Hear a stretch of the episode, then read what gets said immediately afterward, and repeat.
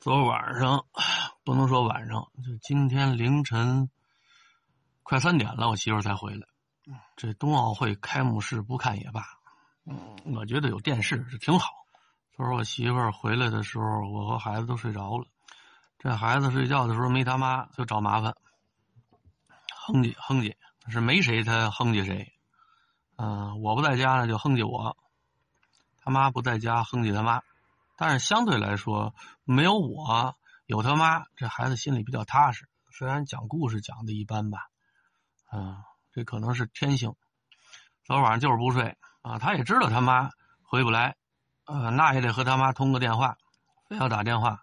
他妈那正看开幕式呢，这电话过去了。他妈说：“那这么办吧，咱俩视频一会儿吧。”我那俩眼都快睁不开了。我说：“你拿着手机，去你姥姥那屋和你妈视频去。”啊，过去了。姥姥说：“这怎么还没睡呀？”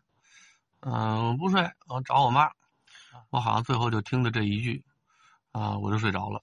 后来可能是姥姥又把这孩子送过来睡的。那时候我都给孩子讲完故事了。本来我感觉孩子都快睡着了，啊，后来姥姥和阿姨那边看开幕式聊天，可能聊得挺尽兴的。这老太太耳朵多少有点背，所以嗓门大，穿透力比较强。孩子可能听两耳朵，那困劲就没了。今天早上起来，你看这孩子一点都没多睡一会儿，没说因为昨晚上睡得晚，今儿早上就呃晚点起，没有啊，还是七点多钟，可能多睡了个十分钟二十分钟吧。我一起床啊，他那也不干了，他也起床了。起来一看，妈也在，姥姥阿姨都在，哎，这个就好说了。我说开车出来晃悠一圈来。也没找我麻烦，你不信要救他妈或者他姥姥一个人我要出个门这且得对付呢。今天比较难熬啊！我们今天最怕接着的医院的电话，因为骨穿的目的是为了检查孩子这个骨髓里面的呃白血病细胞。大夫当初就跟我们说，如果骨穿之后我们没给你打电话，那就是好事儿啊，就是什么情况没有。一般骨穿之后，接着医院电话，那倒霉事就该来了。所以做完骨穿之后，就怕接着医院电话，啊，骨穿结果不着急拿，啊，这电话比结果来的早。这一宿都没做什么好梦，开始先梦见我又回西城师范上课去了，但是这回回去我特精神，啊，挺帅，还是年轻时候的样子，穿一身。粉色的校服，我为什么说它是校服呢？因为我周围的人好像也穿的是这色儿，可能是因为昨天看一个呃电影片段还是电视剧片段，那里面卖汽车的啊，四 S 店穿的都是粉色的工服啊，可能有这原因。我感觉啊，应该是在图书馆啊，正在和几个漂亮的女同学读书呢啊，讨论一些人生的问题。后来听人家说我妈来学校。我这火腾就上来了。我说多少年不去学校，怎么又来了？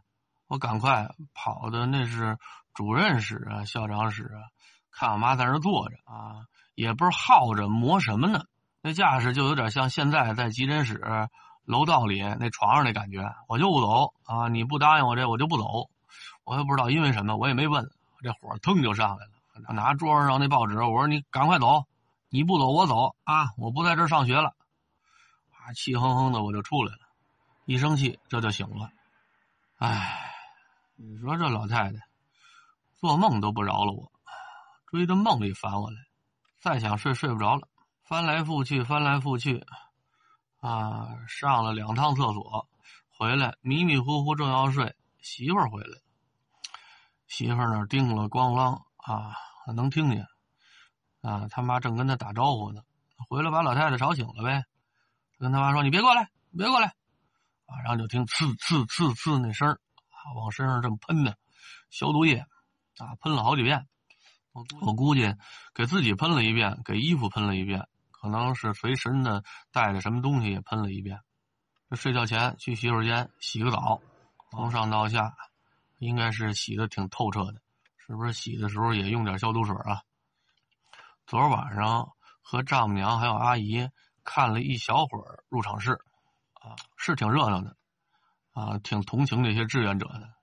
反正就是他们外国的那个队列进来的时候，两边都是中国的这个志愿者啊，挥舞着双手，有扭的，有蹦的，啊，有欢呼的，真消耗体力。这要我，打死我我也不去。而这个入场式你怎么走这一圈不得一分钟啊？后来看一分钟估计走不完，怎么也得四五分钟。听丈母娘说得一百个代表团，咱就按一分钟算，一百个代表团走完一百分钟，好一个半小时还拐弯考一门语文了。这人在那儿没完没了老蹦，要我，我估计蹦不到二十分钟。我就在旁边，我找食堂吃饭去。先吃四个肘子，再回来接着蹦。这也就是年轻人，还有这些外国的代表团，什么模样的都有。呃，来中国还真规矩，都戴着口罩。后来是哪个代表团？有一女的排头一个，把这口罩给摘了啊！丈母娘就说：“怎么就她在摘口罩啊？不懂规矩，估计回头得治她啊，不让她参加比赛了。”我一看摘口罩这个长得挺漂亮，我说估计啊这张脸也是刚从韩国那点做完整容来的啊，花了不少钱。这么有纪念意义的瞬间啊，一张价值上百万的脸，你不露出来，让人家拍一下，那太亏了。长得不难看，我估计因为露这一脸最起码冬奥会得对他进行警告。你知道你带着什么隐藏病毒没有？还有非洲代表团的，以前光听郭德纲说过，啊，说这个奥运会开幕式的时候有戴绿帽子进来的，啊，那次我没看，啊这次我看见这个打旗儿的和后面跟着的就俩人啊，这旗子也是绿的，脑袋上这个帽子也是绿的，哎，这非洲文化和咱们中原地区就是不一样。你看家里出那么大事儿，还有闲心上这儿溜达的啊，大绿帽子。戴着走的还挺带劲，后来仔细一看，女的，啊，这女的戴的绿帽子，那无所谓啊。我觉得家里有台电视，看现场直播就够了，真没必要亲自去那儿坐在看台上看那个现场去，啊。据说这个开幕式结束的时间呢，并不是特别晚，关键是排着队往外走，分批次、有组织的往外走，这个耽误。你要说这跟电影院散场，出了门开车自己回来，我估计我媳妇儿昨儿十二点就能回来。这个里面又有这些外籍人士啊，从那些疫情区来的人。尽管说咱们中国已经进行了很严格的筛查，但是你知道这病毒有没有变异的隐蔽性更强的那个类型啊？所以就说是检查完了让他们进场的，还是得防着，为了确保安全。啊，肯定进出场的时候，相应的程序就要复杂一些。你想，昨天八点钟开席，我媳妇他们十一点半就集合了。我说我的天哪，那中间这九个小时干嘛去？幸好不是让我去。我媳妇每次去那儿的时候都很积极啊，都很激动，能见证伟大的历史时刻。我觉得有那功夫睡个觉更好。所以，我丈母娘一听我说相关的言论吧，就特别鄙视我，说我这思想境界呢，只能摆在地板上，啊，太低了。昨儿我媳妇都收拾完了，躺在被窝里，我估计得五点了。这她回来呢，啊，怕把孩子弄醒了，啊，有意的还放轻脚步，啊，动作幅度小一些，那动静也很明显，这孩子明显能感觉出来。醒了，啊，用手摸摸，啊，他妈在呢，啊，翻个身又睡了，没有热烈的拥抱，啊，发表什么感慨，啊，还是困。这孩子一醒，我就不敢动了，啊，存着一泡尿也不敢去洗手间，憋着吧，等天亮再说。好，憋这泡尿憋出事儿来，做个梦，就离不开这泡尿了。我梦见在大街上，啊，开车，我看前面有辆车，这车有点像以前。北京街头有轨电车，那轨道要是坏了的话，专门有一种车修它，好像是一种黄色的工程车。这工程车顶上有一个平台，可以升高的啊，一直把这人送到电车车轨的这个高度，啊，那么个车，我这车正好停在这车后头，就看从这车上咣当血了呼啦的掉下来一个白色的兔子，啊，好像被什么咬死的，还有人往下跑，嗷嗷叫唤，然后再看，哎呦，上面有只狗熊，正追着人跑呢。有一女的，好像穿了一件白色的纱裙是不是婚纱我忘了。这身材呢不算苗条，比较丰满，啊，她老公应该已经跑下来，在下边伸着手说：“你跳，你跳。”这女的犹犹豫豫的啊，不敢跳啊，估计是怕摔着，啊，还是心疼老公啊，怕给他砸着，啊，她心疼老公，这狗熊不心疼她，过去就给他搂着了，抱着就啃啊，下面人给吓得嗷嗷叫唤。过一会儿，这女的挣脱这狗熊，啊，又接着往下跑。我觉得更像走。我寻思话你到底是怕不怕呀？你快点跑啊！甭管是顺哪你蹦下来。到最后，到最后，让这狗熊给抱着，摁在那儿啃，使劲的啃，好像给啃没气儿了。啃完之后，顺着那台子上就给扔下来了。咣当，尸体落地，后面还过了一小公公。啊，好巧不巧。撵着这尸体就过去了，这尸体还卡在轱辘中间了。这小公公一掉头，看下面多个人，给吓坏了，下来就薅这人。哎呦，这个梦做的，这害怕，赶快跑。这时候咱就没法英雄救美。首先说他不美，其次呢，人老公在旁边，人老公都不上去，你算哪根葱啊？后来呢，好像回学校，回学校说一个学生手腕子折了。玩什么来着？没老实，左边这只手的手腕子折了啊，看的特别明显，这个位置都错位了啊！赶快满身去找卫生老师去，卫生老师没找着，就看这孩子同学帮他正骨呢，把这俩把这两节胳膊往开了蹬，想把这个断了的骨头对一块啊，想法是好的，这操作起来那太可怕了啊！生生把这俩胳膊蹬断了，这骨头都露出来了。我说没有那样，没有那样的。哎呀，我说，哎，我说这得多疼啊！啊，好像受伤那孩子叫唤的声倒不是那么大。后来这帮孩子给他正骨的时候，就好像这个拼图似的，一块一块骨头往一块对。我说你别拿手摸呀，手上有细菌。我说你去找消毒纸巾，把那个手给擦擦，千万别用手直接碰他伤口的地方。啊，我说你这给对上，你说是。给他缠上了，以后他里头得发炎感染啊，照样好不了啊。哎呦，就特别着急啊，去医院是去挂号去干嘛去？站在人家收费窗口那儿排着队等着。等我到窗口那儿的时候，不知道怎么着，我下面尿了。哎呀，可能是憋的那泡尿憋的，幸好只是在梦里尿啊，现实生活中憋的还很紧。脚底下有件破衣服，不知道谁扔的。尿完之后，我就发觉了啊，这衣服咕叽咕叽。旁边有一主是等着交钱的，也发现我尿了。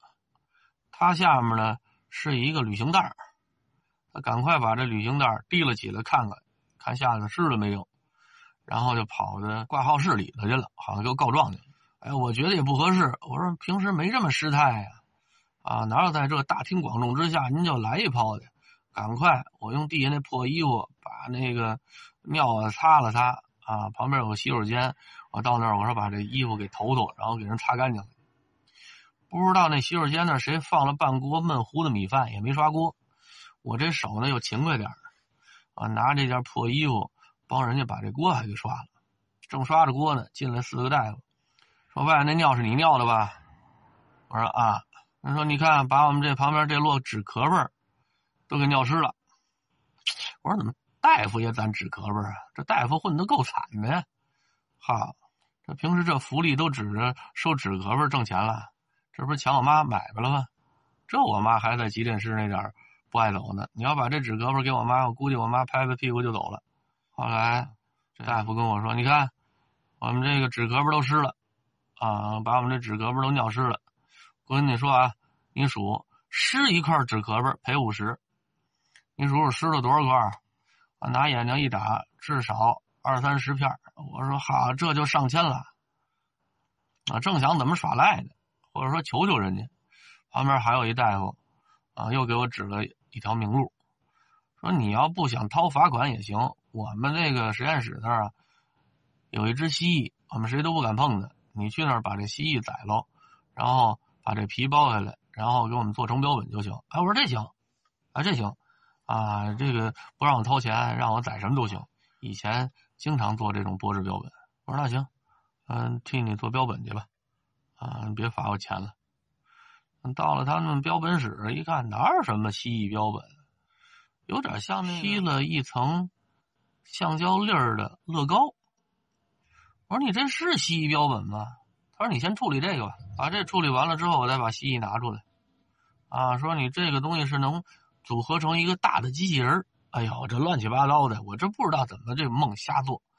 啊，我说这是我们家孩子玩的呀，那怎么让我弄这个呀？无所谓。啊，反正不让我掏钱就行。后来和这大夫盘道，盘来盘去，呵，还都认识，啊，还都有共同认识的朋友，这说话这语气就缓和的多了。到最后，我觉得还是不舒服。我说：“你先等会儿啊，我这尿还没尿完，我还得尿去啊，一会儿回来再做。”在我找厕所的时候，我就听见隔壁那屋有呼噜声啊，声音还特大。我说那只狗熊不会关到这儿来了吧？好家伙，这这这这这太危险了！啊，我说快跑！一会儿再跟我说让我把熊宰了，然后让我剥熊皮，然后做标本，那危险性就太大了。那我还是交罚款去吧。但是我这人呢，好奇心还特重。我走过那打呼噜那门的时候，我就把那门推开了，往里头一看，是我媳妇儿，吓我一跳，一下醒了。啊，再一睁眼，确实有呼噜声。也确实是我媳妇儿，这一宿累得够呛，睡得有点死。我看看手机，七点十分了。这孩子在被窝里呢，也有一些动作了啊，看那意思呢，马上就该醒了。算了吧，啊，这孩子也睡差不多了，起来起来吧。啊，你要说还是夜里四五点钟我起来轻一点啊，不打扰孩子，让他接着睡，这钟点啊。差不多都醒了，起来上厕所去。